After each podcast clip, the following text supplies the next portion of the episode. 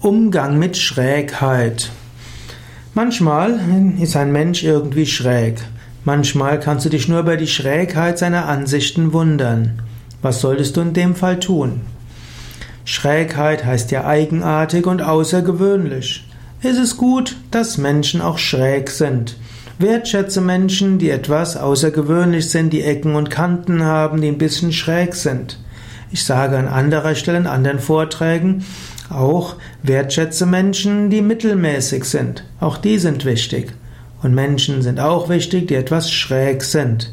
Und sei dir auch bewusst, eventuell hast du auch Ideen, die anderen schräg vorkommen. Ich zum Beispiel bin Yoga-Lehrer, ich bin Meditationslehrer, ich lebe in einer spirituellen Gemeinschaft und ich bin vegan. Eigentlich alles ziemlich schräg. Wenn du weißt, dass du schräg für andere wirkst, dann kannst du die Schrägheiten anderer recht gut akzeptieren und gut damit umgehen.